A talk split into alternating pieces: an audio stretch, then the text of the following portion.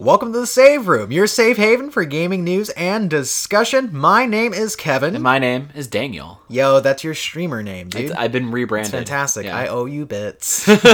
Subscribe for some cheer. For sure. By the way, this is episode 66. It is June 29th. We're coming at you. Our afterglow from E3 has subsided. We've, mm-hmm. we've walked away from it, from the extravaganza, and we didn't do an episode last week because nothing happened. Everyone went to sleep in the gaming industry. Like literally everybody was like, "Wow, E3 is exhausting, but yet nothing really happened. Let's just kind of chill out for a bit." yeah, took a Sakurai size nap Yeah. after And the even- fact. Yeah. Even last week it was kind of like lighter on on some aspects. Kinda lighter, industry, like a lot but then of some big things around it. Yeah, big things, and, then you know a lot of Phil Harrison saying stuff Mm-hmm. left and right. You know about Stadia. It's like, what happens to those games when you lose a license? And he goes, "We just take everything from you. Your life is our license. you're uh, you're ours." Oh, Daniel, should I get into this housekeeping Let's up do here? it. Oh. I got some housekeeping oh. for you. If you weren't aware or didn't care, The Save Room is a gaming podcast named after an archaic way of saving your game before autosaves became a thing. You can find us on soundcloud.com slash The Save Room Show, Spotify, Google Play, Stitcher, iTunes, and on RR... Wait, RR? No. RR. Uh, RSS feeds everywhere. We make no money on the show, but we're starved for attention, so please like, share, or do whatever it is your platform of choice mandates. Feed our egos. Feed the corporations. Whoa, what? Ah. The people can also find us where on YouTube. I don't know. I don't know how to like say that. Yeah, just search the Save Room on YouTube. You'll find some of Kevin's handy Yeah. dandy videos that he, he's put up there. I put a few videos. I'm, I'm gonna work on one this week. I'm gonna work on a judgment one. Ooh. yeah, yeah. Very cool. Got a lot of footage. It's a lot of footage of me just running, running around, Hanging out in the Kamurocho Japan. dis- yeah, in district with Kamurocho. Majima? Okay. You know, just just exuding that Kamurocho style. Sick, You know what I'm saying? We'll we'll talk about that game a little bit later Okay, in the cool, cool. episode, but uh, I'll give you a hint. I love the fuck out of it. I, I knew you would. It's really good. Yeah? Real, real good. Nice. Yeah, yeah, yeah, yeah. Uh, we- they can find us streaming, rather. Yeah. As well. They can find us in that stream. oh my god, where can they find you, Daniel? Uh, Twitch.tv. Sorry, Daniel. they can find me over at twitch.tv slash dungeons and daniels. What have you been doing lately? It's a good question. Hold on. Let me look back on my week of gaming. I thought I heard somebody did a Sekiro speed run and almost lost their mind on stream. yeah, so I was like, uh, I hadn't played Sekiro in probably like two months, and nearing the end of my like New Game Plus streams back in April or whenever it was, I was like, I want to do one more. I want to do one speed run, and then I'll take it off my hard drive because I needed to make room for for Days Gone. That's what my goal was. Which needs a lot of room. That's It's- a weighty game. God, that's like, 80... 96 gigabytes. All right, yeah, yeah that's more than I thought. ridiculous. But I was like, all right, cool. I'll speed run it. I actually had no um, idea what a Sekiro speed run looked like. I had no idea the time frame. So I looked up a few like before I started, and I was looking at like 22 minute speed runs. That's bullshit. and I was like, that's not happening. That's not true. So I set a personal goal for myself of like, okay, I'll do it in three hours. Three hours Okay. seemed reasonable.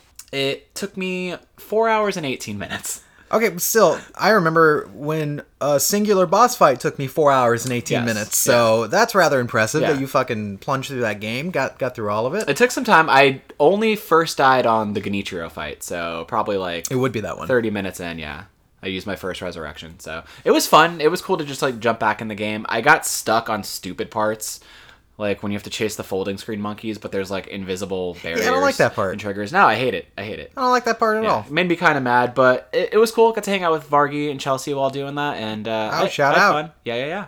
And then I finally took it off my hard drive, so You, you got rid of it? I got rid of it. He Um, got that platinum and he just set sail that that whole data. all the data. Inevitably, they Yeah. will release DLC or an update, and I'll put it back on my console. Ooh, I hope. Yeah, I, don't know I when- hope so too. Yeah, that'd be cool. They've I- done that for the previous games. I think there's likely to be one for uh, Lady Tomoe, who teaches you like the way of the lightning throughout those scrolls. I feel like there's a story Oh, yeah. beat with her that needs to happen. Okay. Yeah, yeah. How much you willing to pay for that? Uh, twenty bucks. Hundred dollars. Thirty bucks. Hundred eight. Hundred bucks? This isn't fucking Dead or Alive Six DLC.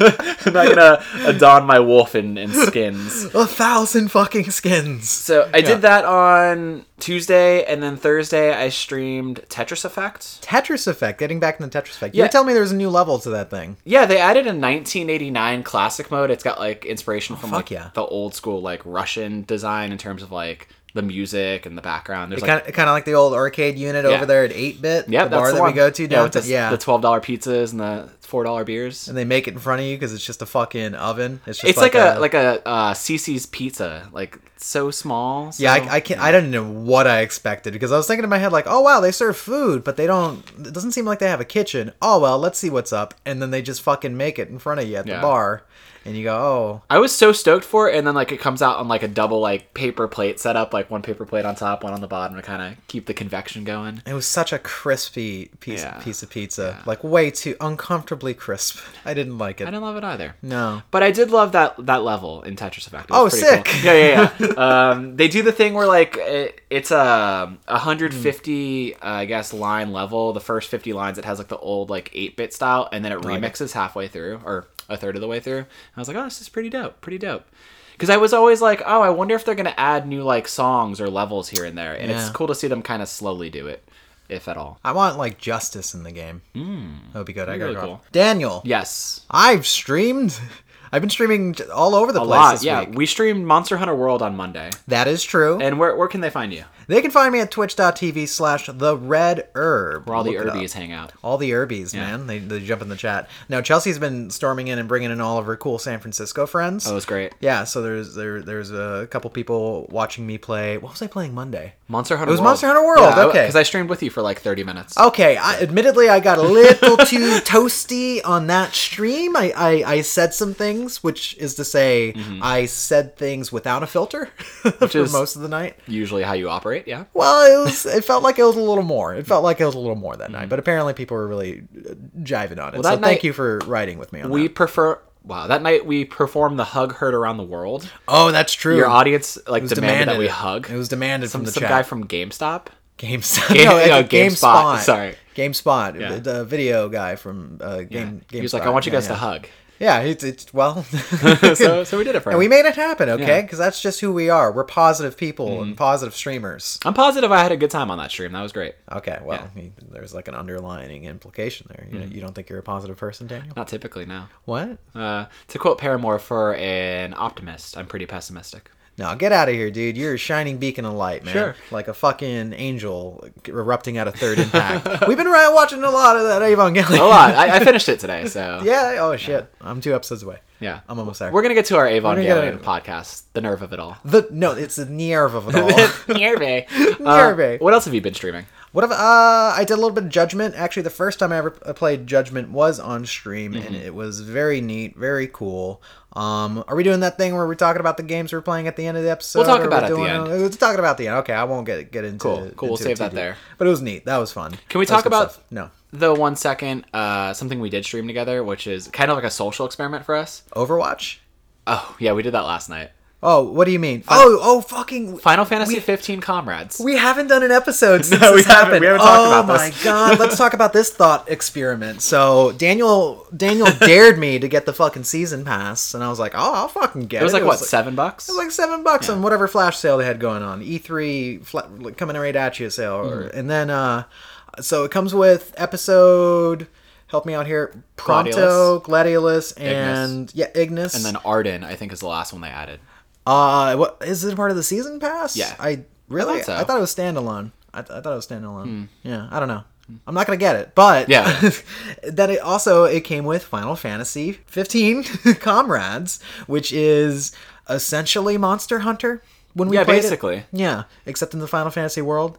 It was so the cool thing. It actually takes place in that 10 year gap that I was like, why the fuck is there no gameplay? They give you like a in- narrative beat for it too, which is interesting. Right. Noctis goes to sleep, and then he wakes up, and it's like, oh, you guys have just been in hell for 10 years, Eternal Night? And they're like, yeah, there's monsters everywhere Yeah, fucking you're actually killing us. You're part of like a new wave of like the Yeah. Kingsglaive, Yeah, yeah, yeah. which is kind of interesting. Right. Uh, what, what's his name? Aaron Paul was uh, a part of that covetous group. I remember that. It was a good time. Yeah, you have like a central hub in uh, Lestallum, which is like that industrial type city with like the reactors and shit. Think Right. what's the place from Final Fantasy VII? Think Midgar. Mid. Wait, is it Midgar? Yeah, think Midgar. but modern. And yeah, you basically just go on like beast hunts. You just go on beast hunts. That's the whole thing. It's just the grind of beast hunts. And it would have been kind of cool, but their matchmaking is uh, bogus bullshit. It's it's worse than Monster Hunter World's matchmaking. fucking worse than Monster Hunter World's matchmaking. You got to do this pin code system, and it's like I don't know. It's like fishing, fishing for a match with like. kind of like Bloodborne with like the the chalice dungeons or just in general where you have to like Mm-hmm. Yep. set a password and then maybe if your your partner's on the same server. yeah, just an instance in the same server. Like it seems like such a hacky way to do Mm-hmm. it, where it's like no, no, no, no. Like just have a fucking button, and whatever, whatever. I. I I knew going in that there would be something, something that like kind of, kind of just kicked me out of the experience because I'm thinking, why don't people talk about Final Fantasy 15 combat? And I fucking found out. we had fun. We created characters, both female characters, uh, girlfriends for the boys. Uh, Sarah, which is spelled S E R R A H. And I told you there was already a Sarah in the Final Fantasy universe. completely incidental. Yeah. I did not play any of the 13 games after the first one, and I only Well, played she, she was in like the first one. three fucking hours of the first game. She was the one who was stuck in a crystal the entire time, and uh, Troy Baker's character Snow was fighting his entire way to get back to her. Oh, okay. Yeah, yeah. Well, Sarah. say for the Troy Baker bit, sounds like my Sarah's a little bit better. I'm not. I'm. I'm, I'm not comparing. Little bit. You know, I'm not comparing. She's kind of a Spartan. She's she's kind of a Spartan. Very, you know, I would say mobility based clothing Mm-hmm. that you give me shit about for some reason. Yeah, I kept going up to you. I was like, "Do you want a coat or something? You look very cold." no, no, she's fine. She's she's moving. That's how she generates heat. My character V is a fashionista. Um, yeah, it looks like um one of Marilyn Manson's uh, ex girlfriends. I remember. If. Rose McGowan was like a Final Fantasy character. yeah, exactly. It was, it was pretty strange. Yeah. I was like, oh, going hard on the goth action. That's fine. So, do you think we'll go back to it? No. Yeah. I don't know. Like it just it had a a kind of shallow loop and like all you're doing is like doing hunts to power the city to do hunts to power the city and I'm like, "All right, like the gameplay is still fun." And it was fun being you. back in that world. It's still like really beautiful and like No, cool it looks. I, I've never played that game on the pro, and it looks pretty fucking good in the Mm. pro. And you can do that thing where you can optimize like frame rate over uh, fidelity or resolution Nice. versus graphics. And I always went for frame rate Yeah. because I like it smooth as butter. Yeah. But uh, yeah, no, mm, I don't have a lot of desire to go back to it. Maybe. Maybe I have to come to terms with the fact that Final Fantasy 15 was a time and place sort of thing for me, Mm-hmm. and I fell in love with it once upon a time ago, and I always harbor that love Sure. but I don't know if uh if that if that kind of love is a place I can revisit all the time down the road. I don't know. Maybe I'll feel differently when I'm in my deathbed and I go, "Bring me the boys." What's your final meal, comrades? All right. Any other yeah. things we got to do in housekeeping here, or I don't. This was housekeeping. yeah, it was just like a full blown fucking like, oh, I'm just hanging out with Daniel. Yeah, yeah. Discuss. Oh, the mics are hot. oh shit. it's been a while since we've done this, guys. Sorry. It's true. It's true. It's true. Uh, we do have some big gamer news. Oh. If you want to get into that, and it's um, some of it is openly political. Is this gonna be our most political episode? it's going to yet? be our most political episode to date. Fuck yeah. To date. Wasn't like the Democratic debate this week? Uh, yes, it was Okay, actually. cool. So it fits. Yeah. Beto spoke Spanish, and everyone just fucking was like, "Oh, neat." and apparently, th- th- there's a woman that's running who wants to use moonbeams in order to like heal America instead of vaccination shots. That's Williamson's, right? Wil- Williamson. I have no idea what you're talking about. I have not heard of her until like all these Sailor Moon gifts Moonbeam were, were being 2020. used to describe her policies. Holy shit. It's been a wild week. Yeah. Okay, so you know, excuse me if politics bleed in the gaming. It's interesting seeing the shift, like, because my timeline is usually pop culture stuff, people bitching about Game of Thrones Yeah. when that was hot, E3, and now it's just like all politics. It's all politics Yeah. now. Yeah. Plus, you know, E3 is kind of whatever. Yeah. Okay. I'm still riding that kind of blase. Hmm. But I do have something that that came from last week when we decided to take a little weekend break. I actually ate too many chicken fingers and got real tired that Mm-hmm. What day. happened last week? I ate a lot of chicken fingers and we were day drinking. No, there was actually no news last week. You're like, do you want to do an That too. episode? And I was just like, there's nothing to talk about. Nothing. I yeah, I was like, I'm gonna make an executive decision. We're not gonna do this Yeah. episode because I, I could only talk about Tifa's boobs and that's all we have. Mm-hmm. Well, congratulations for everybody out there. Tifa Gate is back. Hell yeah. so number one on here is no. Square didn't actually reduce Tifa's breast size. You know, I can't even really believe we're fucking talking about this. Okay, a small but vocal contingent on the internet decided to rally around a fictional character's fictional breast last week, or two weeks ago, directing their impotent rage against Final Fantasy VII Remake. The titty tizzy was caused by comments made by director Tetsuya Nomura to Weekly Famitsu. Said comments were leaked and badly translated ahead of the magazine's publication. And thus Tifa Gate was born. Ah, yes, from these badly translated comments, it was inferred that Square Enix has an internal ethics committee that actively reduced Tifa Lockhart's breast size for the upcoming remake. YouTuber Gaijin Hunter, a game producer in Japan, took another stab at translating Nomura's comments and found that the director actually meant that the development team incorporated, quote, simple upper body clothing, end quote, otherwise known as a sports bra. You got to keep the puppies situated.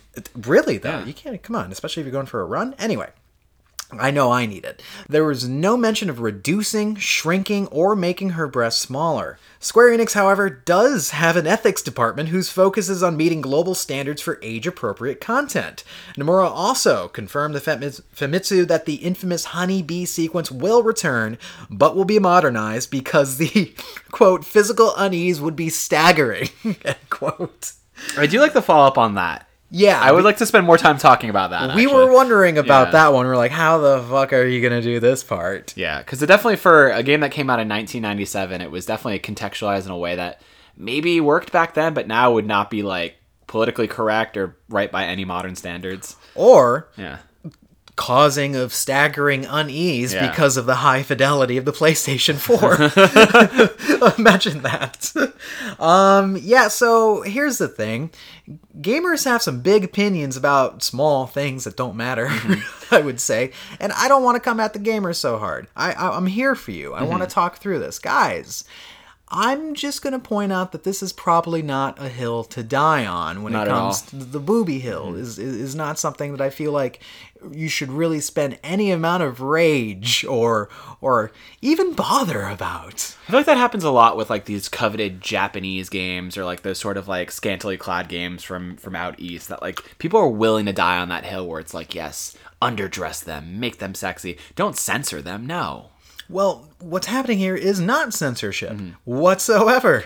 But they but they're crying out like it is. Yes, yes. Is and the that- problem. That, yeah, it is. It's kind of a problem. It's just like, dudes, come the fuck Mm-hmm. on. Especially, and it's like, we're really, really protective of women's bodies in video games, but Mm-hmm. in real life, we're just like, get the chicks away from the games entirely. Mm-hmm. It's like, yeah, I'm, I'm noticing a lot of dudes out there have a lot of dudes out there have opinions about how women's bodies should be portrayed, Mm-hmm. and it's like. Uh, Maybe you should just, you know, ref- refrain from send tweet from now on. For the record, her Yes. character design looks great. And does. she still has like huge breasts. Like you can't deny that they are still large even through her sports bra. That is is true. What what what's the problem here? I don't know. People are picking apart. Especially people are picking apart Aerith's design Mm-hmm. as well. I forget why. Because she has realistic hair or something like that. I don't know. I don't. I don't even pay attention. It's like, come on, guys, you're gonna buy this fucking game anyway. Yeah. I'm gonna buy this fucking game. You're gonna buy this. Fucking game. I'm gonna buy all game. Five copies of it that come out over the next twenty years. And you know what's not gonna impede my fun sports bras, unless one mysteriously strangles me as I play the game. I want to know that my characters are out there kicking ass and they're doing it comfortably. It's true. Much like the women in my life, you know? It's true. Yeah. Hey, to that point, so like you know how like characters like Black Widow and stuff have like full like leather shits. Is leather like really flexible like that to be like in a fight? I feel like it's a little stiff. I feel like it's Yeah. stiff. All the leather I've encountered in my life has been pretty like super fucking stiff, sti- yeah. like super stiff. Where it's like, oh, it's binding. yeah. So how are you doing? It creaks with every every move. right? Yeah. No, man. I, I want somebody to be out there like you know those uh, the leggings where it's just like that seems to be the most comfortable thing to wear. Mm-hmm. Yeah, like the the, the spandex. Right. leggings. So like, you know, basically our next action hero should look like the Wii Fit trainer. Yeah. wearing just comfortable leggings and a tank top and it's like, hey, what's up guys? I'm here to fucking kill you. I'm cool with that. It's gonna be great. What's the one character Yeah. from um, Metal Gear Solid Five? The one who breathes through her skin? Naked? What? Wait, no, is, her name's not Naked. It's quiet. There is a character named Naked. Naked Snake. Sorry. Sorry. Uh, she is naked. Yeah. Her name is Quiet. Yeah. She has to I remember Hideo Kojima was just like, once you figure out the reason she dresses the way she does, you're gonna feel bad about yourselves. And it was like the reason was like, oh, she could only breathe through her skin. You made her that way, you son of a bitch. What do you make feel bad about? you did this. Yeah, so Yeah. this news bit that blew up last week, I don't know. There were a lot of like think pieces that started exploding. GameSpot did one where it's like we need to talk about bra sizes. And man, It's pretty useful information. Yeah, and then people were just like, what the fuck? they were Oh. dogpiling on it. Everything was dogpiling. Yeah. Yeah, of course it is. Like it was just about how bra sizes work, and I'm like, okay, that's interesting. I didn't know the difference between band size and cup size and what determines what. You know, I really don't know anything about bras too much besides the fact that underwires are very uncomfortable. I barely know how to take them off. Right. What's what's the good bra company? It's not me MeUndies. Or do they do bras? They do. They yeah, they do undies. Me undies. We need some fucking that good that, that good underoo money, son. no, no, no. no. It's something in me. Uh, third friend. Third Third, friend? Third love. Third love. There we go. Third friend. Threesome. We're off to a great start here. we are off to a terrible start. I got a number two on here Sure. for you, however. Is it any better? No. Pokemon Sword and Shield won't have a full Pokédex, and you're gonna have to live with that. That's it's, come on, ride with me here. Hmm. I'll live. All right. During this year's E3, developer Game Freak revealed that Pokemon Sword and Shield would not feature all 800 plus Pokemon from previous games, and players would not be able to import Pokemon caught outside of the game's Galar region. This has, of course, the Pokemon community more heated than Charizard's butthole. Sword and Shield's producer, Junichi Masuda, it. I know, thank you. Addressed the backlash in an interview with Famitsu. An early translation had the producer saying, quote, We're so very tired, and this game is supposed to launch in November. You whiny brats can all Pokemon go to hell, end quote. Actually, th- sorry, that was a bad translation. That was mm-hmm. one of the earlier ones. Famitsu. You- people need to wait for the actual magazine to release For these sure, days. You know what sure. I'm saying? The actual translation was cheerier. The producer spoke to the challenge of rendering so many different Pokemon to meet the Nintendo Switch's graphical standards, let alone balancing each in battle. The producer said Game Freak made the difficult choice to go with quality over quantity. Still, the producer appreciates fans caring so deeply for the franchise and said, quote, just like all of you, we're passionate about Pokemon, and each and every one of them is very important to us. After so many years of developing the Pokemon video games, this was a very difficult decision for me. We're talking about Pokemon. I'd like to make one thing clear. Even if a Pokemon is not available in Pokemon Sword and Pokemon Shield coming out in November, that does not mean it will not appear in future games. End quote. Kevin, give me your take. That speaks for basically both of us. Get over it, dude. Get, get over like, it. get the fuck over Yeah. it. What? Uh, go play one of the earlier ones if you really miss his Pokemon.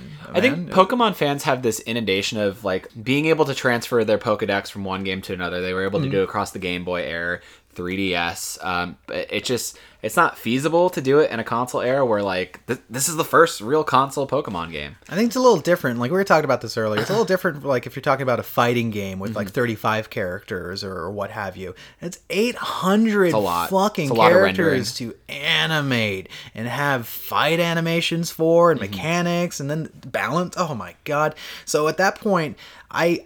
I would make the same choice as a development lead. I would say I'm going to prioritize what we can actually make rather than have people A, crunch, or B, delay this fucking game Mm-hmm. in order to make it like this everything totally inclusive of every Yeah, Pokemon listen. title. Like, no. M- Masudo is not Sakurai. He's not gonna like bend himself over backwards to make that happen.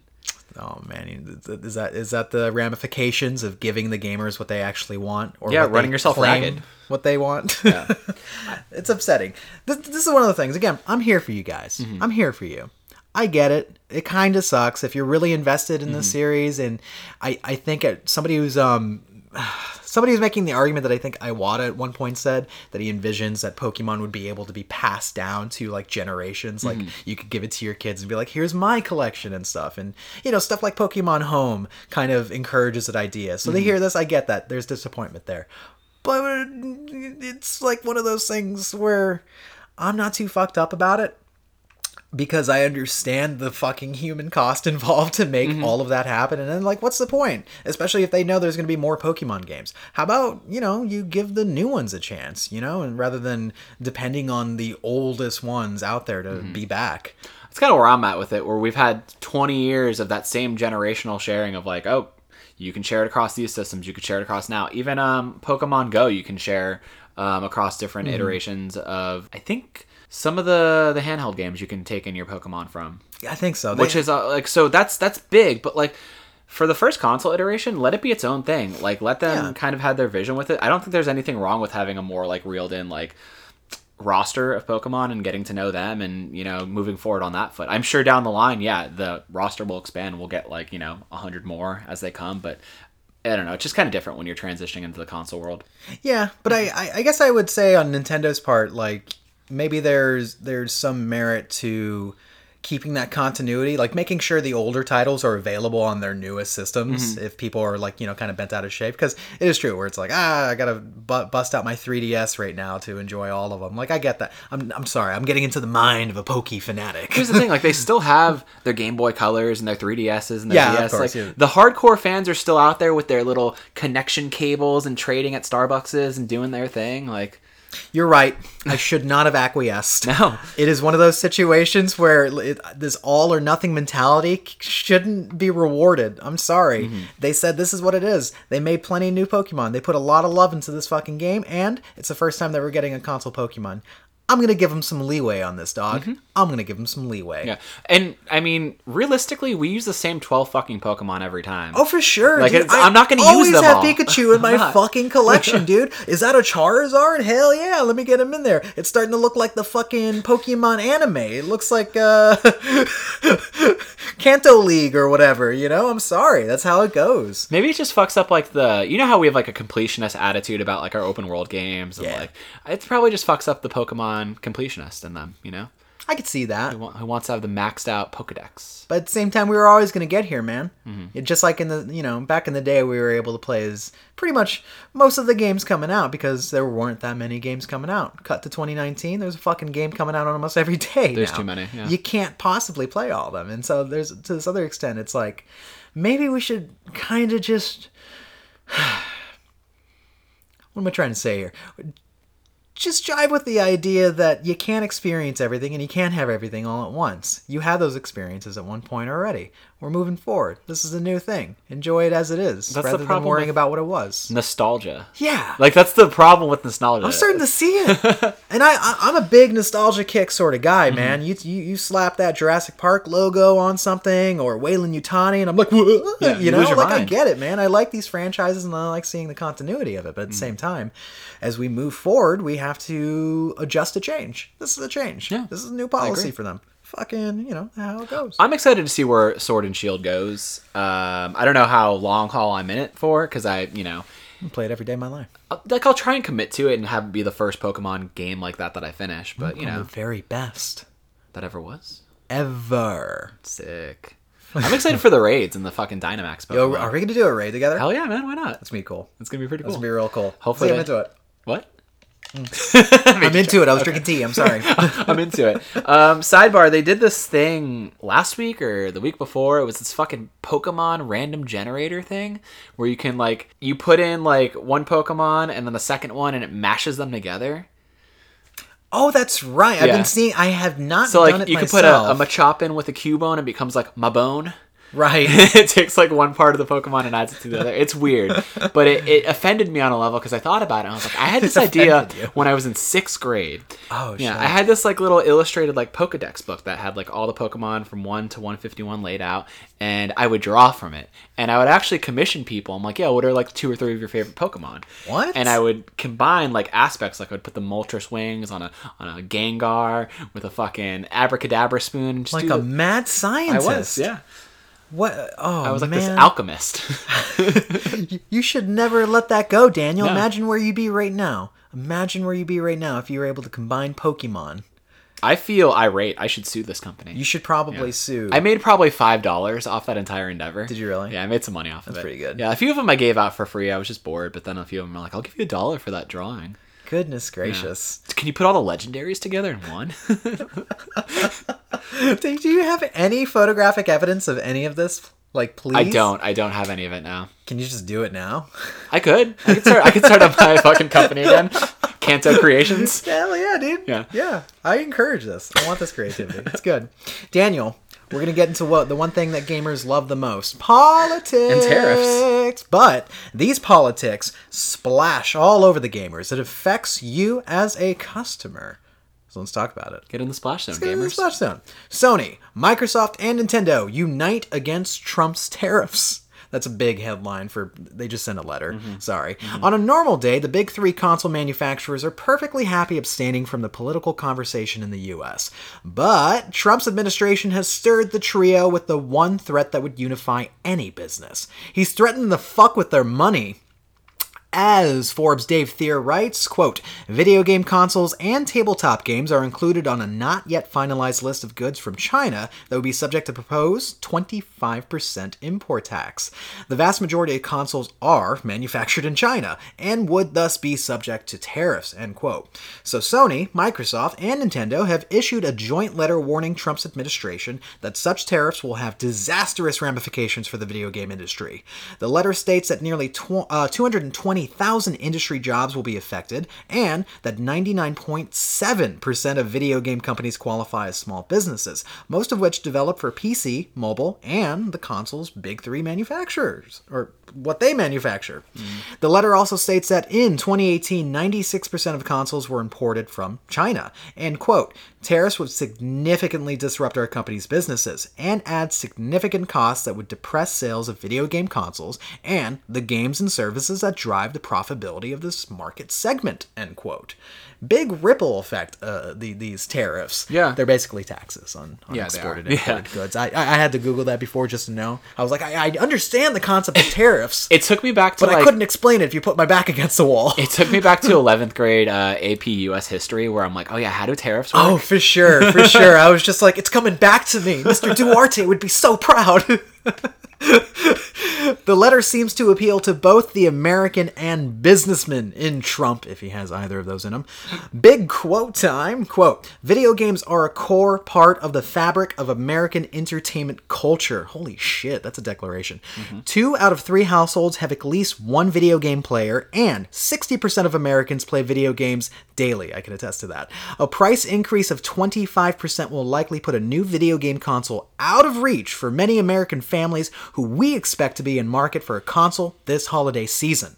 For those purchases that do go forward despite tariffs, consumers would pay $840 million more than they otherwise would have, according to a recent study prepared for the Consumer Technology Association by the independent economic group Trade Partnership. End quote. Nailed all of that. You did. That was really good. There, there's a distinction to be made here, though. Um, Yo, he's pulling his high school knowledge out. no, no, no, not even about tariff. Where where console gaming is is really really big and it's been the staple for the longest thing, but we always forget like the immersion of like the mobile gaming market. True. And this will virtually still kind of be unaffected by that Hmm. by comparison. So it's it's literally just an act on like consoles and manufacturing from China in that capacity. essentially, Yeah. essentially. But uh, rip, the, the idea that it would affect 220,000 jobs is that there'd be a ripple effect in developers that maybe they do some mobile, maybe they rely on some console work. It would be a disruption for their actual work in the ecosystem because maybe people are paying less for that. Or and like you're saying, mobile maybe won't be ineffective, but maybe it would be benefited almost because people start running to that because it's like, oh shit, I, I can't afford a console and this is my primary way of game. It would change things drastically, it would. you know, in like ways that are unexpected. Mm-hmm. A lot of bad, maybe some good, but probably bad, and also things would be more fucking expensive. Mm-hmm. But that was before. I have an update for Okay. you because this is breaking news that I read after fucking writing this. It was like literally like I was just like scrolling my phone. I was like, "Hey, wait a second, 54 minutes ago." So, uh Trump has agreed to suspend new tariffs and restart negotiations with China. Existing US tariffs will remain in place during these negotiations. However, China recently retaliated the Trump's tariffs with their own tariffs on 110 billion dollars in American goods primarily agricultural products. That's a hard blow beneath the belt to Trump supporters in the U.S. Farm Belt who produce said goods. And like having an orange in office because of farm, you get it because of mm-hmm. farm. Mm-hmm. It's not a huge surprise Trump would backpedal with next year's election looming. Kudos to CBS News for all of the above information. IGN didn't seem to have an article about trade talks, mm-hmm. but yeah. So looks like that's not going through. That, Good that was a smart counter move on their point because China does make a lot of money on console productions Oh, and fuck yeah. Mm-hmm, hardware and software like that. So fuck. And it was also noted in one of these articles, I think Forbes said Nintendo had already been predictive and started to move some of their manufacturing outside of China because they're just like fucking Yeah. times are changing essentially. But no, th- this is good because that would have been a hell of a tax. Practically everything that was getting imported from China was going to be hit with a 25% uptick. That's substantial. It, it, yeah, it changes market value, changes Mm-hmm. prices. Yeah, and that's going to affect you gamers, you know? So I, I think the thing that um, a lot of politicians can't acknowledge, they only acknowledge video gaming when it's like there's a tragedy or a negative hot topic issue Mm-hmm. that they could push gaming onto. Oh, there was a like a school shooting or uh, some mass violent act happened.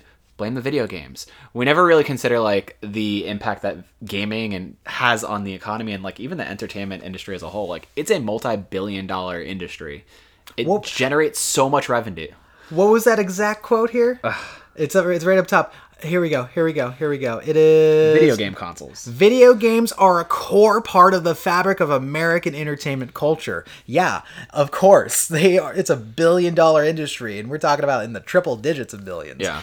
Imagine it, it, it is a business and market trends and shit like this is going to have an effect on it regardless of if customers think that it's going to affect them or not and it, it does you know? We've seen some shit in the past you know the, the market crashed at one point and that effectively changed uh, sales completely like the industry was almost gone you know? Imagine if it's like if the industry gets something so disruptive and pushes manufacturing that way imagine it just going into different avenues you know? That was a big thing that happened what in the PS3 era where we had like the recession hit and the market crash Mm-hmm. and we got stuck on a console generation for 10 years, which is kind of like unheard of. Totally days. unheard of, where people Unless were you're like- Nintendo. Yeah, people were like upset when we were talking about like you know in the five year mark uh, for PS5 and Xbox One that oh yeah they're thinking about new consoles. And people are like what? What are you talking about? We got another fun no you don't. You don't actually. It we it's abnormally long uh, console generations because of market trends. Yeah. Mm-hmm. weird. This is the most adult thing that we've brought to this show Daniel. We have adult topics every once in a while Every between once in our. Gooey cum stains and our Bowsettes, Bonanzas.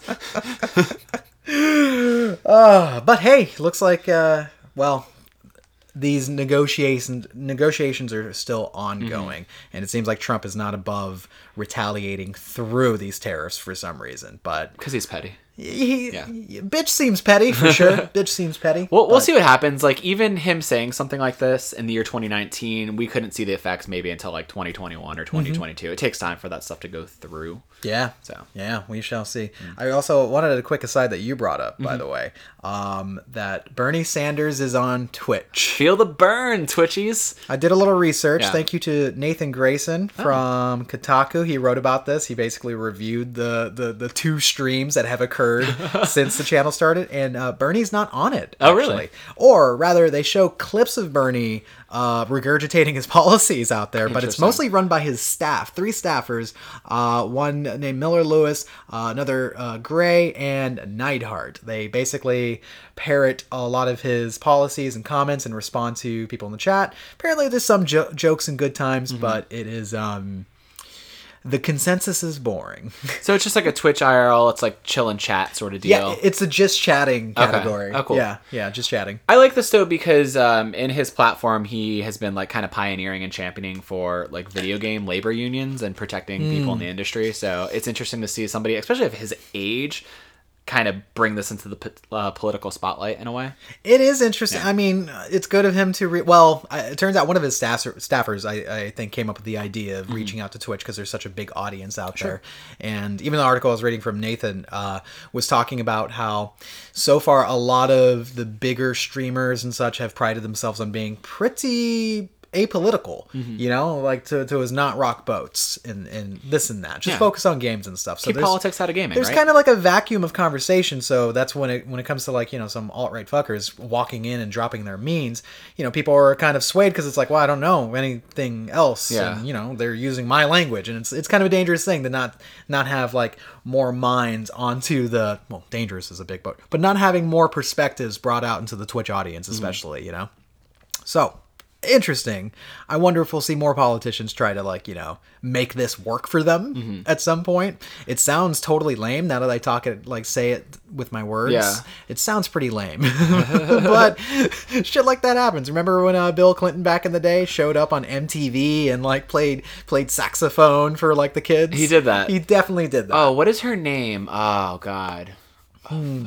Sarah Palin. No, Alejandro Ortiz. Oh God. Yeah, yeah, yeah. Uh, Oscasco, Osca- Osca- AOC as they call her. I AOC, I, I forget her name. But wa- she wasn't she talking about like a Mario 64 speed run like earlier in the year or something? Oh, that'd be so cool. Yeah. She jumped in on um, Bomberman, H Bomberman's Mm-hmm. uh, uh, stream for uh, trans rights or, or trans charity. He was Oh. playing Donkey Mon- Donkey Kong, uh, Donkey Kong 64. Oh, that's what it was. the best Donkey Kong, and uh, was trying to get every like banana in the game. That's awesome. It. It was a charity stream. Listen, you can only reach out in. to people through uh, Ben and Jerry's flavors for so long, Bernie. So you know this is an interesting new way to connect with people. I'm lactose intolerant, Bernie. How am I going to hear your perspective on shit?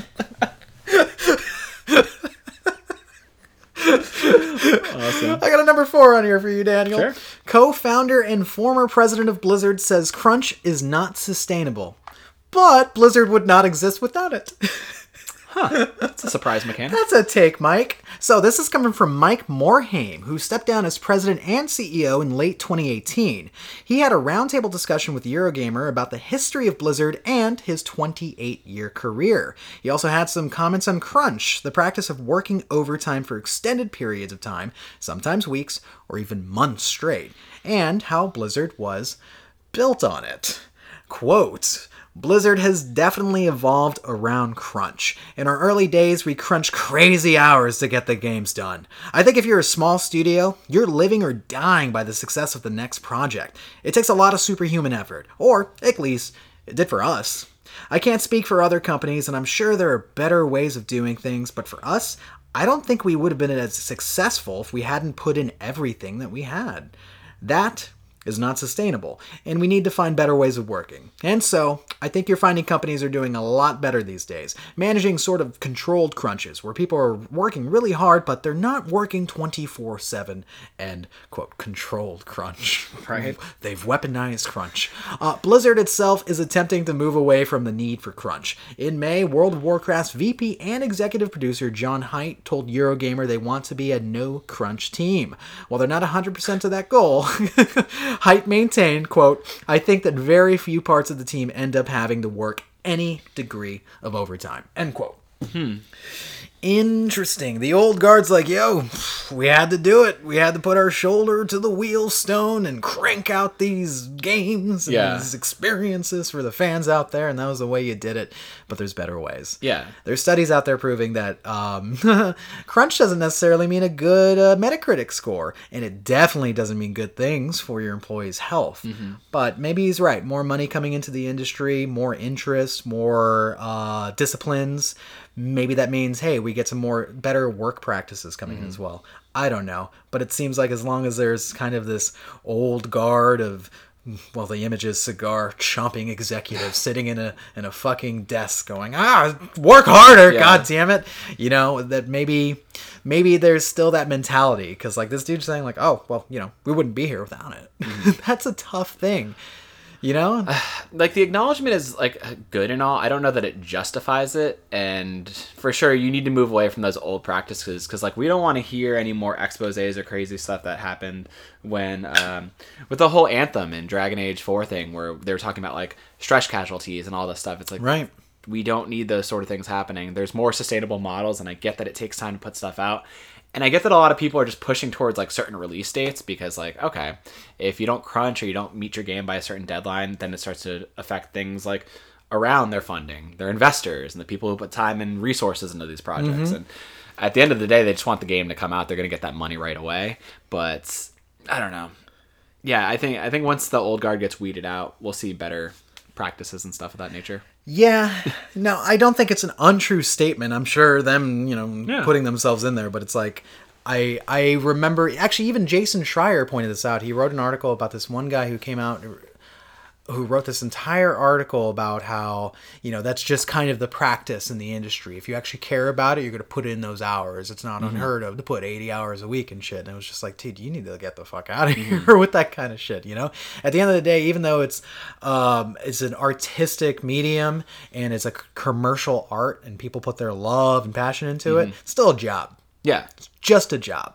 And you are a person, and you need to value your time. So, yeah, we need to excise this shit. Well, even the people who like freelance or do like creative uh, type jobs, artists, musicians, writers, I think they still need to like self pace, engage themselves, and be like, yes, I need to put a lot of time and effort in my craft, but also like do it within reason. You know, don't be losing sleep. You know, don't be turning away from meals or your friends or your family. Like, put time into yourself and your life around what you're passionate about. Even still, Right, and we need to continue placing value on everyone that contributes to a game. Like I'm hearing, uh, mm, our Schreier, the mo- the Mothman of the gaming industry, wrote about uh, Black Ops 4 and uh, some devs coming out about the crunch and how contractors were fucking basically like short shifted the entire time. They couldn't even participate in company lunches. They're like, this pizza's not for you. These slices are not for you, contractor. Uh, one one person who talked to Schreier said that they would repeatedly get invites to company parties. At the end, they would say asterisk, no contractors. like fuck that Wow. shit. Everyone who makes a game is valuable and deserves benefits, and you know, not to work their fucking lives away just so you can hit your fiscal year. agreed. Yeah. I, I forget what it was around Black Ops 4. Was it that they switched to like the multiplayer only model and then they added the blackout mode that like kind of made them all have to go into high gear? Their whole shit was they were making a like a two v two kind of campaign hybrid thing, if I'm hearing that correctly, and that just didn't get where they wanted to, so they tried to pivot around, uh, turning into a traditional campaign and adding all you know more explosions and shit to like make it more Call of Duty like. And that when that fucking failed, at the last minute they had to do the, battle, Battle royale. Royale, Yeah, yeah. So that was a uh, that wasn't a fun time for that staff. Yeah, Yeah. So maybe that's why we've heard Activision like merging their studios to work on the same mm-hmm. project. You know, mm-hmm. hijacking one developer's work on a campaign to to throw it into a Black Ops game or Yeah. some shit like that. Yeah, yeah. Ugh. Ugh, it's just rough. Yeah, I would like to see standards change and I would like to see workers be protected and things be better for them moving forward. Because, Yeah. I don't know, it's. For an industry you're passionate about, you don't want it to be a volatile one, you know? No, no, that that sucks. Like that's like uh it's like that old trope of people going to Hollywood and seeing like the the seedy underbelly of it, and maybe that's still there for sure. Like, but it it just feels like it sucks to see that something that brings so much joy to so many people, video games on the you know on the back end sucks a dick. Yeah. you don't want it to be that way. That's all. I mean, I do respect the companies that kind of uh, champion against it, like Nintendo being like, "Hey, with uh, Animal um, Animal Crossing New Horizons, they're like, hey, we wanted to put this out sooner, but we can't. We're not going to crunch our employees. We're not going to kill them. We're going to just extend the date." Yeah, And I think that's fair. Fair practice. fair practice, man. Fair fucking practice. I think Bungie said the same thing, right? Yes. Nice. Were you, did you just mention Bungie? No, no. Oh, Nintendo. okay. Yeah, cool. Yeah. Doug Bowser and Co. Doug Bowser, good guy Bowser, huh? All right, so we're gonna round out the news here. Uh, this is actually a very sad bit of news. Um, a lot of people out there, especially in the gaming community, probably already heard of the passing of Etika. Uh, his real name was Desmond Daniel uh, Mo- Amofah. He uh, was my age. He was. Yeah, he was born in 1990, uh, basically a month after me. So uh, he was confirmed by NYPD uh, to have drowned near the Brooklyn Bridge, and it looked like it was a, a self drowning. And uh, yeah, there's. I wasn't familiar with his work, but uh, it seems like he had a really deep impact within the gaming community. Cause he was known for his um, Nintendo reactions online and on YouTube, and he was a very passionate guy. And a lot of people are very sad. Been a lot of outpouring of support and love, and tears are being shed right now. Um, just a, a quick thing that I wanted to put here as well is that uh, the National Suicide Prevention Hotline is, of course, 1 800 273 8255. However, if uh, you don't want to communicate that way, you can also go online to Suicide Prevention Online. Oh, excuse me, suicidepreventionlifeline.org. They actually have a chat function on the website uh, if uh, you want to communicate that way. Yeah, Yeah. for sure. So, Yeah, I, I'm not familiar with his work either. It's always crazy, like when you don't know of somebody and then you kind of see the ripple effects of whether it's their passing or something tragic happening, and like you see the effects of on the community around you that they've had.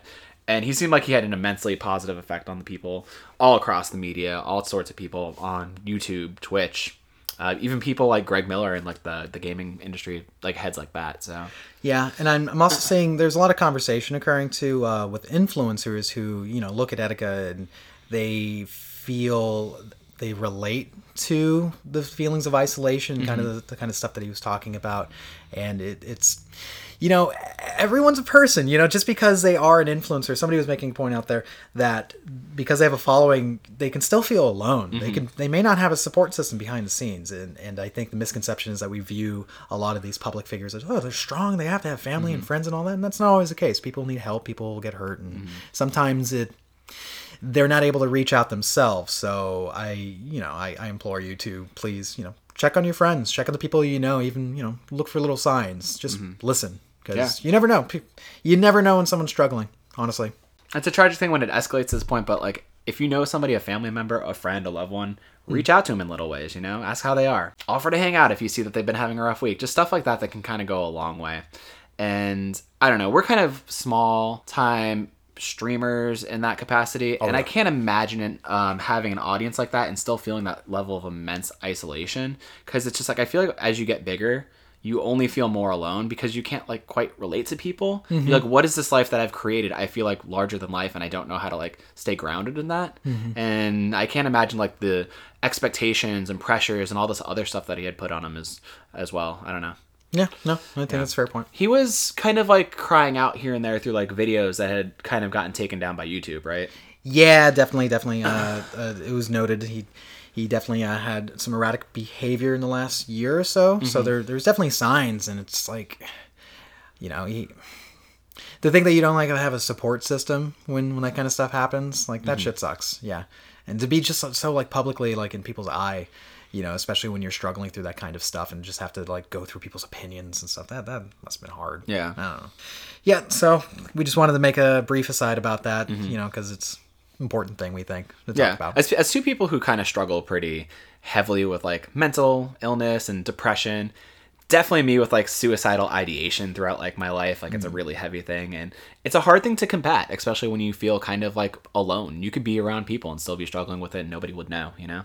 yeah, that, that's my kind of thing, though. You know, it's like when we talk about these like suicide hotlines and like, here, just reach out if you're feeling a certain way. Mm-hmm. Sometimes it takes more energy than a person has to reach out themselves, to Yeah. seek help themselves. That's why I think, I again, anyone out there that has friends, loved ones that exhibit any of those behaviors, please just be on the lookout. Y- You don't know when just calling or texting or sitting down with somebody means all the difference. Mm-hmm.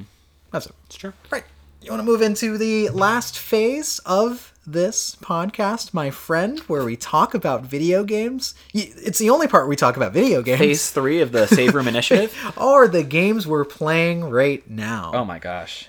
Buddy. How do we tackle this? Because we have a smorgasbord of stuff we've been playing. We do. I actually want to just go like at the top of the ladder with you. I Mm-hmm. want to go to the top of the ladder because you have just started playing Days Gone and you've been surprising me. Oh, wow. Because like you're just starting and I just stopped playing it. Okay. because I got really fucking bored. but you're into it, and I want to know why. Yeah, I started playing it yesterday. Yeah. Uh, time recording it's Saturday, June 29th. So yeah, I started on Friday. Um, I got like two hours into it yesterday, and then I probably played for like three or four hours today. And I don't know. I just for somebody who gets kind of like the reason I stayed away from it for so long is because I get open world fatigue pretty quickly. I think the idea that every game needs to be open world and have like checklists in them and innumerable opportunities and evergreen experiences, I think they're kind of boring after a while. I think there's nothing wrong with like a lean 20 to 30 hour like narrative game or like an indie game that's shorter and more bite sized. Like I kind of cling to stuff like that. So I was mm-hmm. kind of like kind of overwhelmed at the thought of going into it, but I was like, eh, why not? Let me try it out. Put it in yesterday, and I don't know, it kind of like struck me immediately. I was like, there's an interesting story that they're trying to tell here. Um, the open world actually is kind of neat in, in its ways. I do kind of see what you're saying about like the first three hours are the same as the next three as the next 10 as so on and so forth. Which is what eventually bucked me off from the game because Mm-hmm. it's like every time I sat down with it, I I was noticing that I would turn it on, play for 15 minutes, and then just get buried on my phone. And I'm just like, wait a second. If I'm like easily distracted, the game's not hooking me because Mm-hmm. I was doing the same thing. But like, it, you know, your early days yet. I'm not saying you'll have the same reaction. Yeah, I'm only will. like 739 days gone as it stands. So, you know, I have way more to go. Oh, oh, gotcha, Yeah. gotcha, gotcha. I I- got, I, got at least 16 days on you. I think there needs to be an ebb and flow with a game like that because the the beginning beats are really interesting. You're hanging out with your dude, uh, what's his name, Boozer. He's got Booze Man? He's got a, a bald head and all tattoos on it. He has mayhem tattooed on his head. Does he really? It's yeah, it was kind of weird. What a was like, cutie pie. He "Come also on, has the blood poisoning. Yeah, he's got the blood poison. But you have these interesting like opening moments with them that kind of serve as a tutorial to the world. Like, hey, these are freakers. Hey, these are um, ravagers. I forget what, What they're called. What are they called. called again? Yeah, freakers. No, you're right. yeah, you're right. uh, bandits, rippers, who are like kind of these like poisoned halfway in between freakers and and bandits. And Isn't there just like um uh what do you call them the the the, the car boys from Mad Max running around? they're, they're all Furiosus. what? No, what are they called in Mad Max? Fuck. Uh, the something boys, the bandit boys. The Bandit Boys? No, not the bandit boys.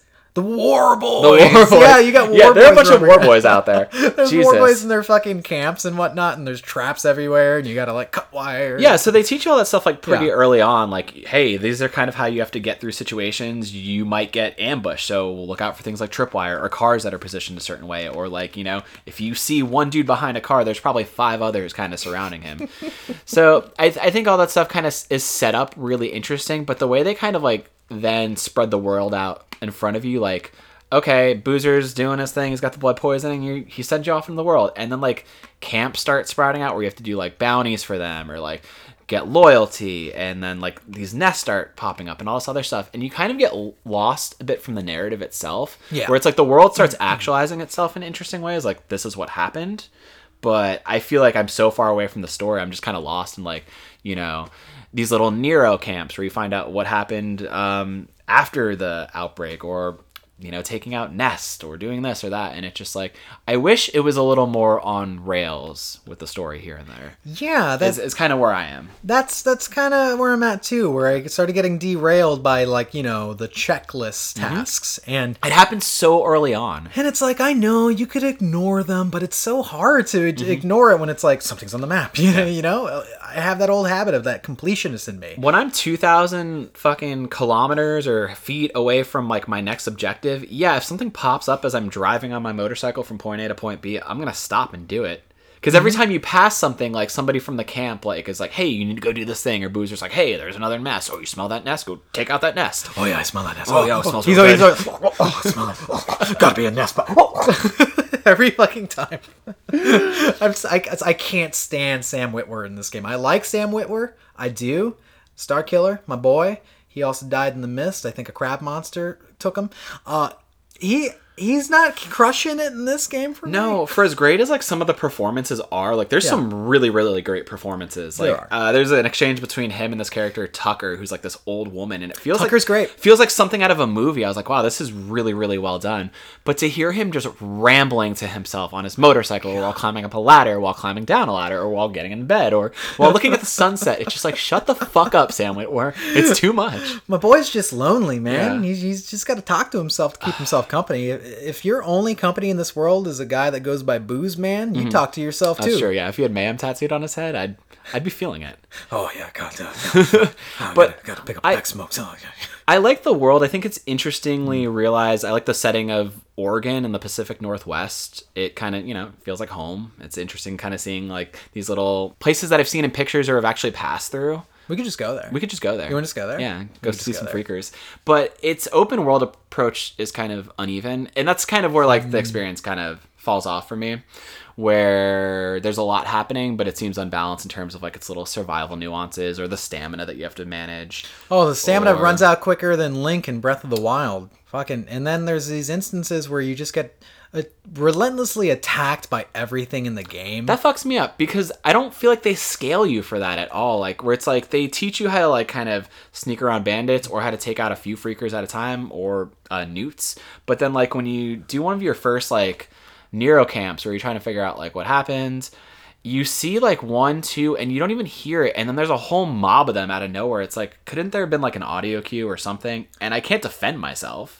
Nope. No, you're you're you're Yeah. gone if there's like 20 of them in a fence like t- behind you. Yeah, they will you're fucking gone. fly through the fence. you are dead. Yeah, and it's one of those things where I noticed when I was playing it, that would happen to me. I would get absolutely decimated by a silent horde or some shit, Mm-hmm. and then return to the area and they're gone, and then I just have to pick up what I was doing anyway. And I was like, why are you interrupting me when I'm trying to accomplish Mm-hmm. it? It's not even one of those things where it's like you need to figure out how to get through this horde, and then there's a sense of victory. No, it- it's just Yeah, like there's no fucking weather of- going by. Yeah. a freaker weather. It's I don't Or know. like even you do try to get away from them, like say, okay, you have your motorcycle plan in a very specific place as like kind of a getaway strategy. You can't even like get away because like they mob you, and then one dude will fucking just crowd dive out of nowhere and knock you off the bike, and you're like, shit. Well, there was my oh, strategy. Oh, man.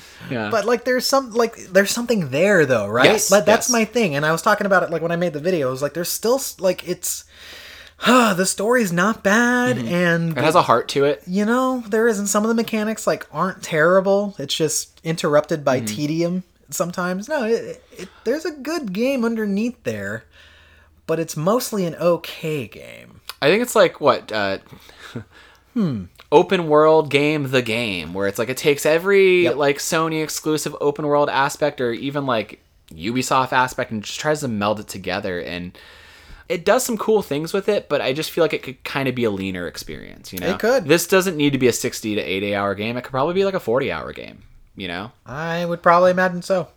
you know, a game that could be 100 hours? Spider Man. Hmm. Yo, I could not have played enough of Spider-Man. Oh man, what's up? What's up, Danger? But then when oh, it's on Netflix now. I'm you gonna guys watch it. did not know. I'm gonna watch it. Into the Spider Verse. yeah, yeah, that's yeah, Yeah, yep, yeah. yep, yep, yep. But I don't know. I'm gonna commit to it. I will probably get the platinum because I do like it. I, th- I like it a lot. It's fun. I, I don't mind doing what it asks of me because I'm still kind of entranced by it all. But I imagine like by hour thirty, I'm just gonna be like, all right, I kind of just want to fast travel and get this done. Yeah. Yeah. And I I don't I don't like the kind of low committance to weapons. Like I It doesn't combat doesn't feel good in that game.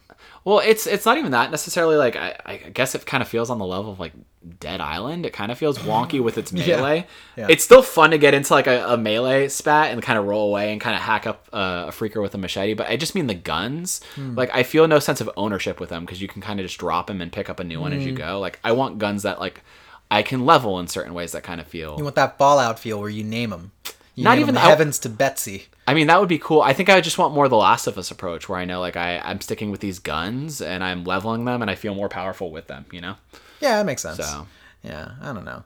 I just I really don't like the combat in that game because Mm-hmm. the freakers are kind of like moving walls and they, they feel like they should react more to the things you're doing, but they don't. And then eight of them show up and decimate you anyway. Mm-hmm. Yeah. And I was like, why did I do this? Yeah, I, I think the interactions are are interesting and tense, but like they don't feel gratifying a lot of the times. But I do like sneaking my way through a camp and just kind of like stealth killing everything. Yeah, that, that still feels it's good. been neat. It's also lifted from The Last of Us, but it's still good. Yeah. Yeah. I mean, we made the comparison because you were watching me play earlier, and I was like, well, at least against like the the clickers and I forget what they were called in The Last of Us, the bloaters and all that other stuff. Like there felt like a Yeah, sense of like clickers and all that. accomplishment and triumph with Yeah. taking down them or getting around them even. That's true. Yeah. That's true. But that like again, that that was a benefit of the game being like really restrained in Mm-hmm. it. Like you're having to deal with that kind of experience in an open world where, you know, eight others can show up or a wolf starts biting you or you accidentally catch fire from your own molotov, Mm-hmm. you know, where it's like it it, it disrupts that kind of focused play, Mm-hmm. you know? Cuz it seems like some of the things in that game don't belong in an open world game or they just haven't bake them out in the right way. Like what? it- it's like a collision of fucking like the survival stuff. It's like, yeah, it's fine, but it becomes road after a while because the open world is so big rather Mm-hmm. than feeling like really urgent and matters to what you're doing. Sure, sure, Hmm. sure, sure. I think it's just because it's the world you're living in. It kind of feels like Fallout 4 or if the Fallout games where it's like so realized and it's post-apocalyptic that the urgency is just everything around you. Yeah. Whereas like it's I don't know, not like a game. I don't know. Pick a a narrative. Noby game. Noby boy. Uh, Noby Noby Boy, whatever. Spider Man. County. No, no, no. Spider Man. Even like where you know there's this big looming enemy with with Mister Negative. Shut the fuck up. and like the Sinister Six, but I'm collecting backpacks. You know. Yeah. I don't know. It feels different. Yeah, I, I guess so. I, I guess I feel you. on that but one. I thought I was going to be kind of turned off by some of its systems in terms of like maintaining my motorcycle. You're really turned on. I, I'm turned on. I'm turned on on the fucking throttle on that bike. Wow. Yeah, Rev your my bike, engine. rev my engine. Oh yeah, beaver. Let's go. Oh yeah. Oh, that's a hot muffler. I just I Other thought car terms. I thought I was gonna like be struggling to find like gasoline, and it's not as bad as I thought it would be. Yeah. Yeah. I guess that's true. Mm-hmm. I guess that's true. I don't know. I need to go back into it. Maybe maybe it's not a you know like for you you just beat Horizon 0 Dawn got the platinum in it. Mm-hmm. I did. Oh yeah. I did. Yeah. Platinum number fourteen. Number fourteen, lucky fourteen, and and it's like you know it was great when it came out, but there was no you know onus or fire under your ass to beat it then. It just wasn't the right time, right place. Mm-hmm. Yeah. Then you play it now, enjoy the shit out of it. Oh yeah, I burned through it in like a week and a half, and I was like, yes, this felt like the time I should have come back to it and beat it, and I I loved it. Yeah, so I loved it. I'll go back to Days Gone. I'll see what's going on. Even when you're watching, I was just like, yeah, some of this was pretty good. Some of this was pretty good. Other things weren't good, like you know, eight fucking wolves. Yeah, like what the fuck? What is with? Sorry, that? but the game is no less than eight for everything that attacks you, dude. I want to get into your big one, but do you want to you want to wait on that? Yeah, let's wait. Bye, guys. Bye guys. we'll see you next week. I want to eat some tater tots. No, fuck it. Tell me what you're stoked about. Tell me about what you've been playing. Uh, well, first I'm going to tell you a little bit about Monster Hunter World Iceborne. Oh yeah. I did the beta from that. Yeah, we didn't get to talk about that one a little bit. But now I'm going to talk about it. Yeah, because we both got Capcom into it. Captain. I got. Yep. I didn't do all three of the missions. I only did the first two. Oh, weird. Oh, you missed out on the because the last two are the only ones that take place on the Iceborne Mm-hmm. map. Because the first one is just like fight a Jagras in the same place that you Yeah, in the Wild start Waste. in the main game. Yeah, Mm-hmm. but cool additions. You have that grappling hook where you can just immediately hook onto and lead like latch onto a monster. That's fucking cool. That actually was like one of the coolest additions. right, and That and I think they changed like Hmm. maybe it's just been because we've been away from the game for so long, but like the ability to lock onto monsters felt new, and then the sprint ability, like two things that I just maybe I forgot were a part of it. no, I no don't think that those, Okay. those were there. Okay. those were definitely there. Okay. Do you mean when like you switch between monsters with the right stick? Yeah, or R one or whatever it is. Yeah, that was, yeah, that, Okay. that was there. That was there for sure. Yeah, yeah, yeah. yeah. Or was it? I don't know. Revisionist history. Were who there knows? monsters in the game originally? what what happened? No, so like, so the Iceborne parts. It really. Well, here's my report. It feels like Monster Hunter World. Yep. You have to manage being cold, That yeah, that's the one thing where you just have to drink like a hot drink. but that's no different than having to manage being too hot in the later stages of the main game. You have to drink like a, cold cold, drink. drink. Yeah, Yeah. it's just Yeah. it's just the opposite. so it's not even like a new feature Mm-hmm. or anything. Um, but no, it the the level's beautiful. A lot of a lot of cav- ice caverns and uh, erupting icicles and snow, Mm-hmm. Hot and springs. hot springs. It, it's cool the, the first monster they have you chasing is like this furry T Rex with like antlers and a beard. Yeah, a bearded T Rex that looks like a ram, sort of. Mm-hmm. It's fucking cool, and it was cool taking him down too. And then what was the other one? This one was like faster, I think. I forget. The third wow, one. the third one. Yeah, the third monster you fight. What was it? It was like a skinny boy. I don't know. I didn't do that one Shit, I don't remember at all. because like I. Because I did it like a couple of times, and then I just started playing Monster Hunter World. That's what happened with me. because you don't get to play you don't get to carry over your character for the Mm-hmm. beta it's just a beta they give you like a preset character Yeah. to make and i was just like oh i kind of want to be earning stuff for my actual character Yeah, that's where I was with it too. Where I was like, okay, Iceborne is dope. I like what they put into it. I don't know if Mm. I'm gonna get the expansion right away, but then I was like, I want to go back to what I was working on. You know, Right. I want to get back to my character with my switch axe and my fucking levels and grinding out gear and, and equipment and stuff. And yeah, I went back to Monster Hunter World. I actually played for like three days straight. Yeah i played it for a couple days straight too because monster hunter world by and large is still a great fucking Mm-hmm. game and no wonder we spent like 200 hours in that goddamn day Although the loop reminded me of like why it's kind of daunting to play it sometimes. It's just like Oh, yeah. the the setup of like sometimes it takes 30 to 40 minutes to take down a monster to only not take down a monster. Yep, that happened to me. So- that definitely happened to me.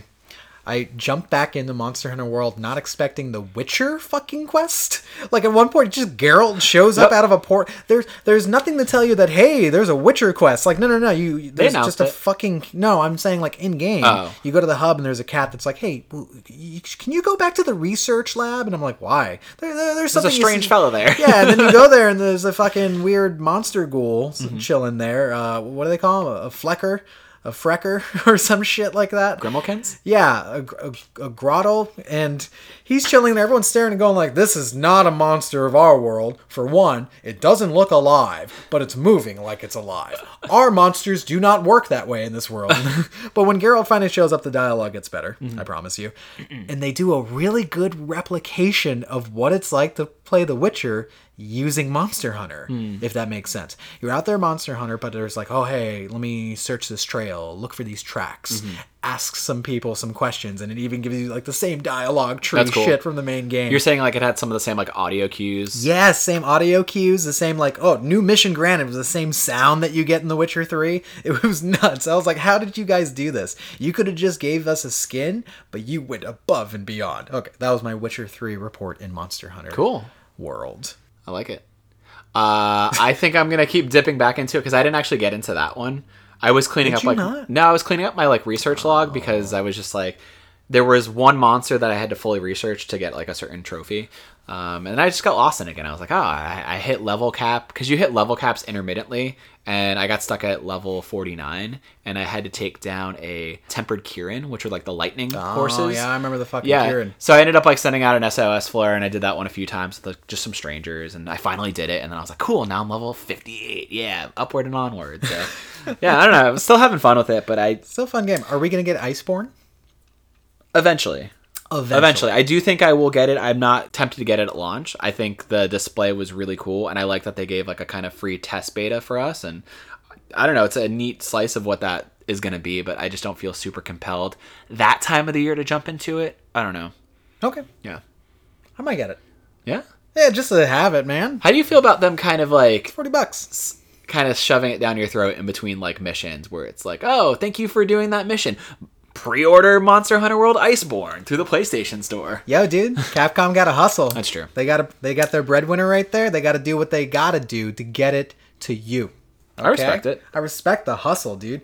All right, so I I have a. I mean, unless there's anything else you wanted to mention. Um, no, I've been all over the place in terms of my gaming right now. I've just been kind of like trophy hunting, like I said, just cleaning up on stuff in Tetris Effect. Got the platinum in Horizon Zero Dawn. Working on stuff in Monster Hunter World. Picked up Days Gone. I got back into Celeste for a little bit. Yeah, yeah. Yeah, because I had like three trophies left, and I'm like, all right, let me do that. And a man motivated by trophies. fuck, that game hurts my hunt. thumbs. Like I forgot how bad that gives me like sore Yeah. thumbs. Yeah, yeah. Oh fuck! Um, I've never played it.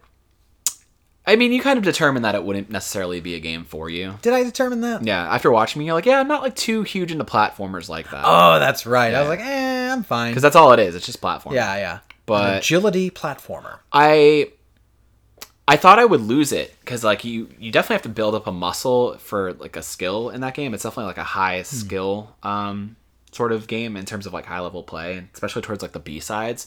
And I was on the last B side, and I'm like, oh, why did I walk away from this? Oh yeah, that's why I walked away.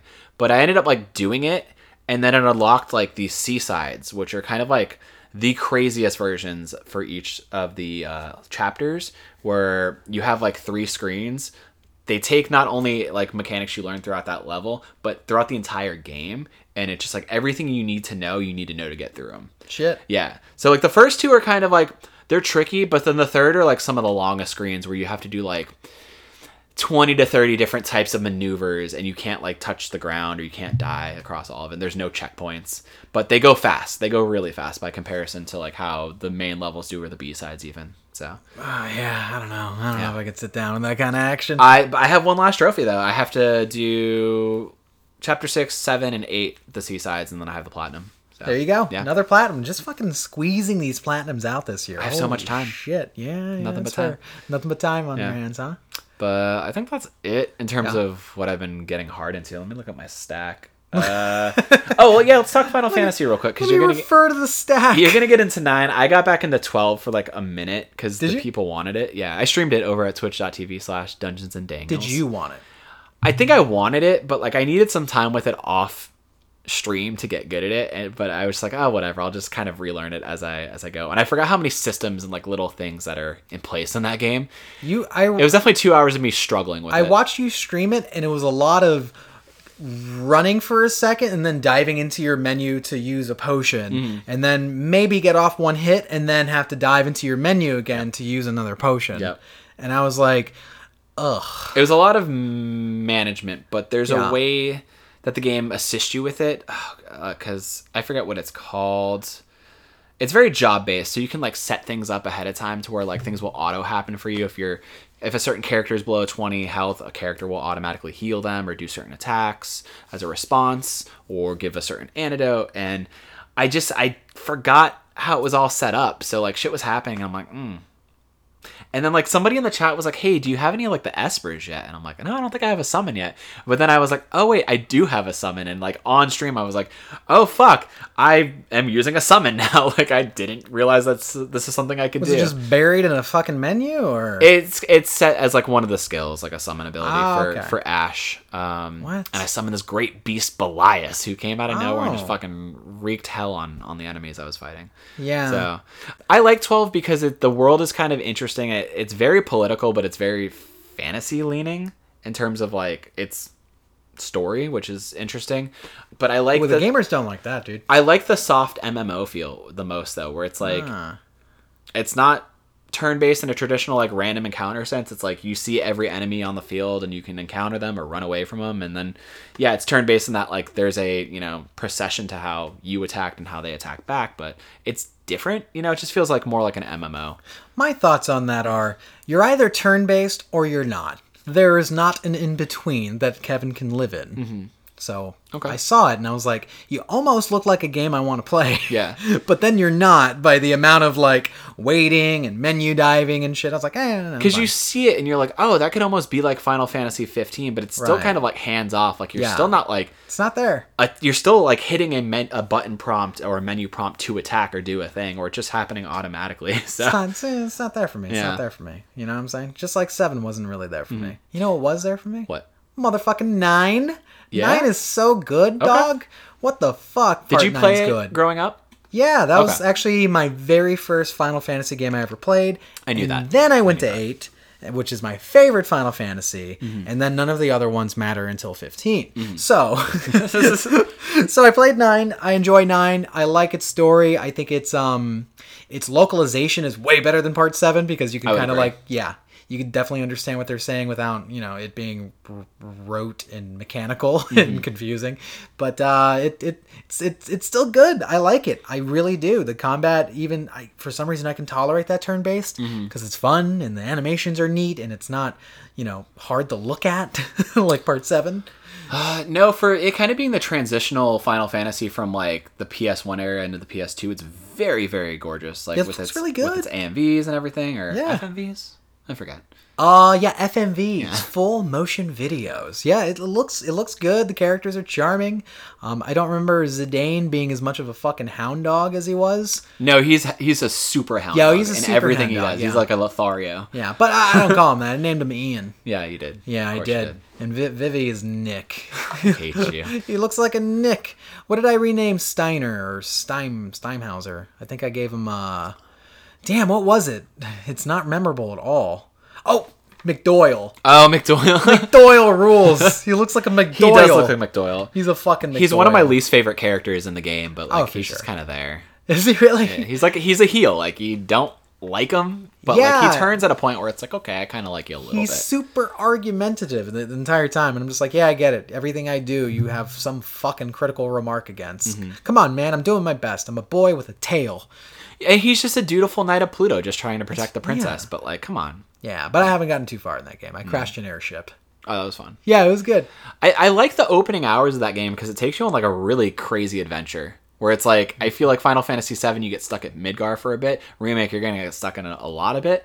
But like this game, That's just the like, only bit. But like, okay, you go to you switch perspectives between like Zidane and then Vivi. You go to a theater show. You like act in a theater show. Oh, there's a lot you going on in a the intro. princess. There's so much going on, so dude. cool. It, it's a, it's a very cool intro, but I want to get past it because I, I all of my memories are kind of like stuck in those opening hours, and that's something I've noticed for like old PS1 games. I want Mm-hmm. To like be like, no, no, no, let's get through and see what the rest of the game was. How do you feel about the inclusions of uh, ATEs in that game or the active time events? What the? Oh, not great. Okay. Because it's like you're showing me all these events, and I'm like, how about you just have me be a part of these Mm-hmm. events? You know, and of course they're optional, but we're not that kind of gamer, dude. No, we got to do it all. We gotta do it all. You give me a fucking thing to press, I'm gonna press the fucking thing. so the ATs are what you will be like controlling a character, and then a prompt will happen where it's like ATE available. And it's usually like one to three things that you can see happening in that world around you, or Yeah. like What's Garnet up to? Yeah. What's Garnet think about these flowers in this shop? what's the shopkeeper doing? Who's picking on Vivi? you know? and then there's there was literally one AT event where I walked out of a hotel and then the AT event was for what was happening in the hotel that I just walked out of. And is it from like the perspective of a cat? like I forget. I was like, "What the fuck, dude? I could just walk back in." And when I did walk back in, it was like they all they're all quiet. Yeah. they're acting like I'm not here. It's it's interesting, but it kind of like it gets to be Yeah. a little much after a while. It's, it's, it's much. I don't It's know. fun. It's not my favorite thing. That game's got Tetramaster though. It's got uh Ah, whatever. the Mognet's pretty fun where you get to like exchange letters between the Moogles. Oh yeah, yeah, that's neat. Where, Yeah. where they're the, the Koopo Koopo's teaching uh, Big Brother Koopo is teaching you how to play the game out in a swamp somewhere. We cut to that shit. Well, You sure smart, Koopo. Hey, bro, how you know all these things, bro? oh, I know Koopo because I'm Big Bro Koopo. I love it. I love it too. You know what I love the most Tell this me. week? It's a little game called Judgment that we both know as Judge Eyes. It came out and it far exceeds my expectations. Take me on a ride here. It's so fucking good, dude. Where do I even begin? You're a detective by the name of Yagami. He is a detective because he used to be a lawyer, but it turns out that he got off a serial killer who murdered his girlfriend and set his girlfriend's house on fire like the day he acquitted this dude. So Yagami's like, fuck this. I can't be a lawyer. Oh, so it's not even like he lost his right to lawyer. He just like No, retired. He, like on a Okay. moral standpoint, could not do it. moral so he- fiber. So instead, he decided to team up with the yakuza named, or sorry, an ex yakuza named Kaito, who definitely fucks, Mm-hmm. Kaito and they solve crimes for a price, motherfucker. And it's great. All you do is wear a leather jacket and run around Kamurocho, the exact same Kamurocho. It is.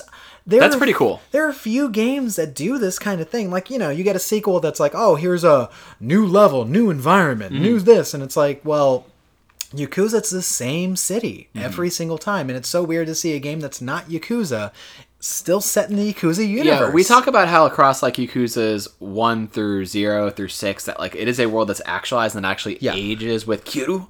Uh, Kiryu-san! but this game kind of like a spin-off game that still like is fleshed out in that world is really neat. Yeah, you can run to the same locations, man. You could go to the same bars. You're like, oh shit, this is still Pink Street, and this is still Popo, the shop, or Don Quixote's still in the same fucking location. Can you still play that bug game with the little the professor? No, I don't think the bug game's in this one. Actually, you can you can play a game called Kamurocho of the Dead though. You can go to fucking Club Sega Uh-huh. and play. Uh, it is a. It's kind of like a parody of House of the Dead, Hmm. but it takes place. You're just shooting, you know, zombies and Kamurocho. yeah. It's pretty neat, I actually. And you fight really fucked up monsters in that one, like shit that's like, oh my god, what is this from Berserk, the anime? It's What? disgusting. It's really weird. Anyway, that's not even the through line of the judgment. They just they throw the fucking kitchen sink at these games. You know why? Because they don't have to worry about making a new environment. It's the same one That's every true. time. Yeah. They're like, what else can we do in the same? How can we have fun in sandbox? this? It's so fun though. The combat's really good. Um, you can change fight styles, which Kiwami 2 you couldn't do, which is like the latest one in the series. Okay.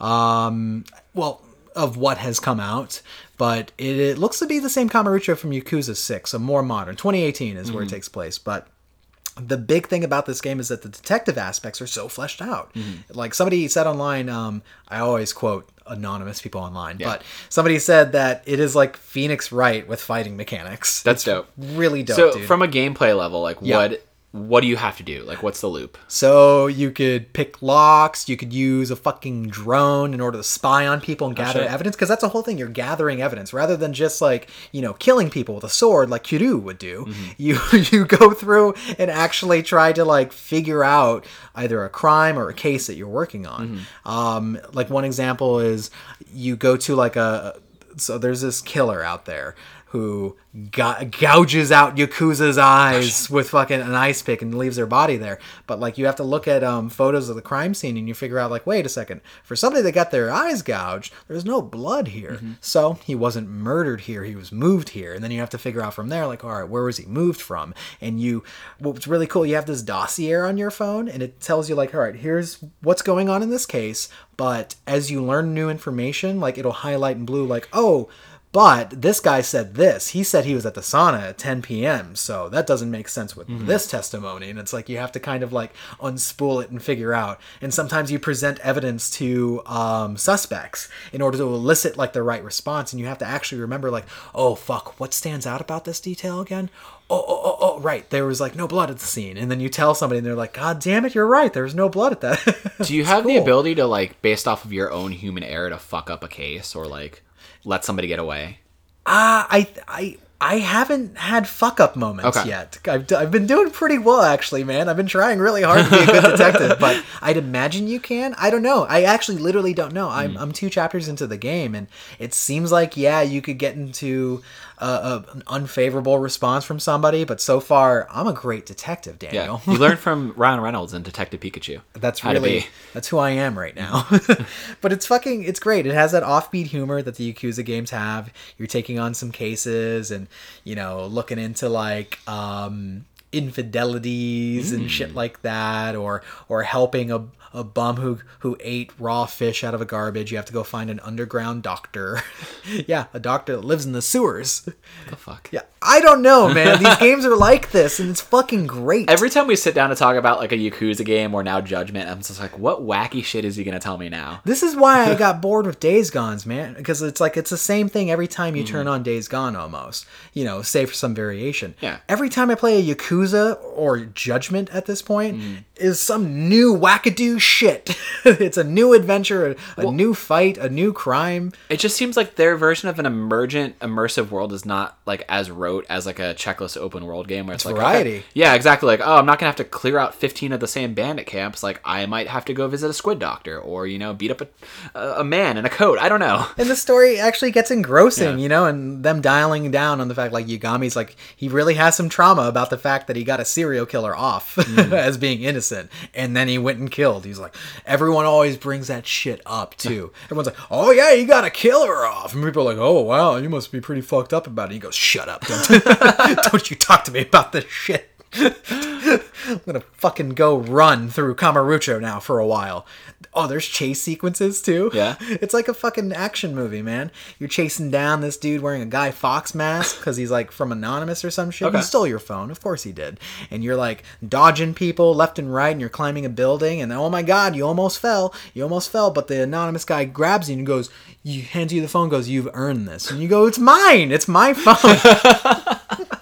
So silly. this game's great. I saw dude. one. It was a chase scene that Chelsea had posted where like running after um, somebody an assailant or whatever, and like you steal somebody's skateboard, and then like you're skateboarding away from like a bunch of people chasing after you, and you like grab onto the back of a cop car, and you're fucking like just skateboarding through the street on the back This of a cop car. so extremely good. It's Oh got such God. Mm-hmm. big moments, but then it's got heartfelt story. Like just like Yakuza always does, dude. They always ground that shit and go like, "Oh yeah, he's a detective with a heart of gold." and Kaito fucks for sure. nice. My dude wears the shiniest shirts in existence. Oh Kaito? my god. Oh yeah, Kaito. Is he new to this game? He's new to this Okay, game. Yeah, yeah. So far, I haven't run into any characters from the Yakuza games.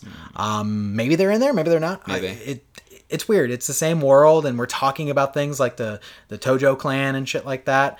Um, but yeah, so far it hasn't leaned on any of the same characters. Is it set in a future, like, or is it present, or is it like parallel to events in the Yakuza game? So it's 2018, so it takes place after Yakuza Six. Okay. Yeah. So hmm. it's just continuity continues. Interesting. I recommend the hell out of it. Okay. I enjoy it. So would you say that the like hand to hand combat, or like at least the combat, is more refined from what you got from the Yakuza games? Hmm. Because I noticed like a, a mix of like quick time events and stuff like that. Yeah, yeah. Um, it it handles a lot like Yakuza Six did. I think Kiwami Two probably had the best combat. Like mm-hmm. I liked it more, a little more than this. Not to say that this isn't good. Mm-hmm. It's that they have you doing things like wall jump and stuff, and it's a little little futzy to to kind of figure out and like hammer down. Okay. But overall, it still feels good. Cool. You know, I I still like it. Still kind of arcadey and brawly. and fun. Still arcadey brawler for sure, and then, like you have the quick time where it's like if you the context sensitive uh, finishers essentially, where you break like a fucking bat over someone's head, or you know, you Or rip somebody's jaw open. or you still have no, that doesn't happen. You don't. Oh, just you don't rip, War, Nope, sorry. nope. You don't rip people's jaws open. Yagami, Wrong game. Yagami is a, he's he's on the right side of law. He just he bends it a little. Okay, okay. He's not a yakuza, Daniel. you can't just go killing people. I noticed that you don't get guns or anything Hmm. like that. Nah, man. A lawyer wouldn't kill. All you have is a camera. And What the do you truth. do with it? Do, do you, are you, You a take voyeur? pictures truth. Okay, okay. Yeah. You no, take you, pictures no, of the you, truth. you- you- no, you're definitely a voyeur. You have a fucking drone and you're spying on people. Yeah. For some reason, though, every time you have like a camera sequence, there's a cat, and you go, "Oh hey," or "Oh look, It's a cat. it's a cat." and you take a picture and you get bonus points for it. This game's just like that, man. Hmm. I love this game. This game's good. So you're two chapters in. Yes. Uh, I was I don't know why I was surprised to see that it was kind of like narrative marked the same way that Yakuza is in terms of chapters. Mm-hmm. So that's kind of neat. Yeah, I don't, and I, I imagine it would be the same length as previous games, like 16 chapters, 18 chapters, something like that. I don't know. I didn't get a press release. Yeah, but it's a We're not games with, media. with crime and evidence, so it, it never ends. It never. I hope it never ends. Oh yeah, and there's all these like recurrent tasks, like friendship missions and shit that you can do and play this game infinitely. I'm sure I didn't even look at the trophy list. I'm sure it's shit where it's like, yeah, do this a hundred times. I'm like, yeah, Yeah, as most like Japanese games trophy lists are, like it doesn't respect your time. No, no, but it's a joy being in that world so far. So we'll we'll, we'll see how much. Uh, I'm excited to like come back about. like next week and the week after and wanna- see new stories yeah. you have to tell me. Yeah, I think I'm gonna make a little video about it too, just to show the world Hmm. all of its gleeful madness. I want to play it. I don't want to buy it. Is the thing, so I'm probably gonna just borrow it from you. Oh man. Yeah. Okay. Yeah. You should buy it. Everyone should buy Judgment. Support, support Ryogo Gotaku No, Studio. I'm not going to support what happened with them censoring uh, a cocaine user. Oh, that's true. they, uh, you run into that guy. They swapped him out completely. Oh man. man, you you don't notice. It's a video game. You wouldn't notice. It's Yeah. not like they have to digitally impose somebody. Like I'm sure most of your casual or something. Gamers don't know either. Yeah, no, no. But it, you know, still, it's a great game. Cool. Well, that's all I got for games, dude. Sweet. Yeah, I I mean, we talked a lot about games. Yeah, I'm hungry. I am too. I gotta eat. You gonna get some Zenki? Yo, I'm gonna get some Fuck yeah, I get dude. that orange chicken with some fried rice. I don't do that. Oh. I always get the lo mein, Oh. chicken lo mein, Okay. with the uh, the fried egg rolls. Oh, they're so good. They're very good. I was gonna make dinner, but you kind of sold me on the idea of it. Oh, you want to get Zenki, bro? like maybe. All right, no one's twisting your arm here, buddy. I'm just saying, it's it's it's finger looking good. Fucking boozer's like, oh, I'm gonna bend your arm. You gonna get that Zenki from me? Oh yeah. Oh god, I got the sickness. Whoa. Oh, oh it smells like a nest. Oh, oh, oh, sorry, that's just little main. Oh I got burned. All right, well, uh, guys. By the way, follow us on Twitter at Save Room Show. If you want to drop into our mentions, that's how you can do that. Give us a little, little like. Yeah, interact with us. We have fun on there. We've been doing like a lot of fun. retweets lately. We've been kind of in the sad boy lull, so we haven't been Oh, like, yeah. doing too much original stuff. But like, interact with us, lift our spirits. Nah, dude. Send us your Mr. Sex memes. Please, we need Mr. Sex. Oh my god. yeah, and like we said before, follow us on uh, Twitch, Kevin at twitch.tv slash the writer, me at twitch.tv slash Dungeons and Daniels. Help me get to affiliate status. I'm 12 people away. Get him an affiliate. He needs 12 so more bad. people. I'm out there doing the work. I don't know what it is that people don't love. You're on that grind. Yeah. Yeah. What what they don't love? yeah. Um, maybe you don't have the cat on the stream enough.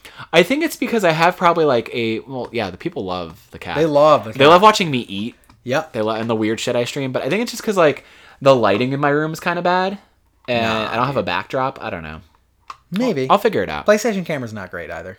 no, it's not. Now that I've switched to the Razer Kiyo, holy Yo, fuck. the lighting is so dynamic on your camera. Oh man. Yeah, you can be in a completely dark room and it'll pick up any source of light. Yeah. It's fucking great.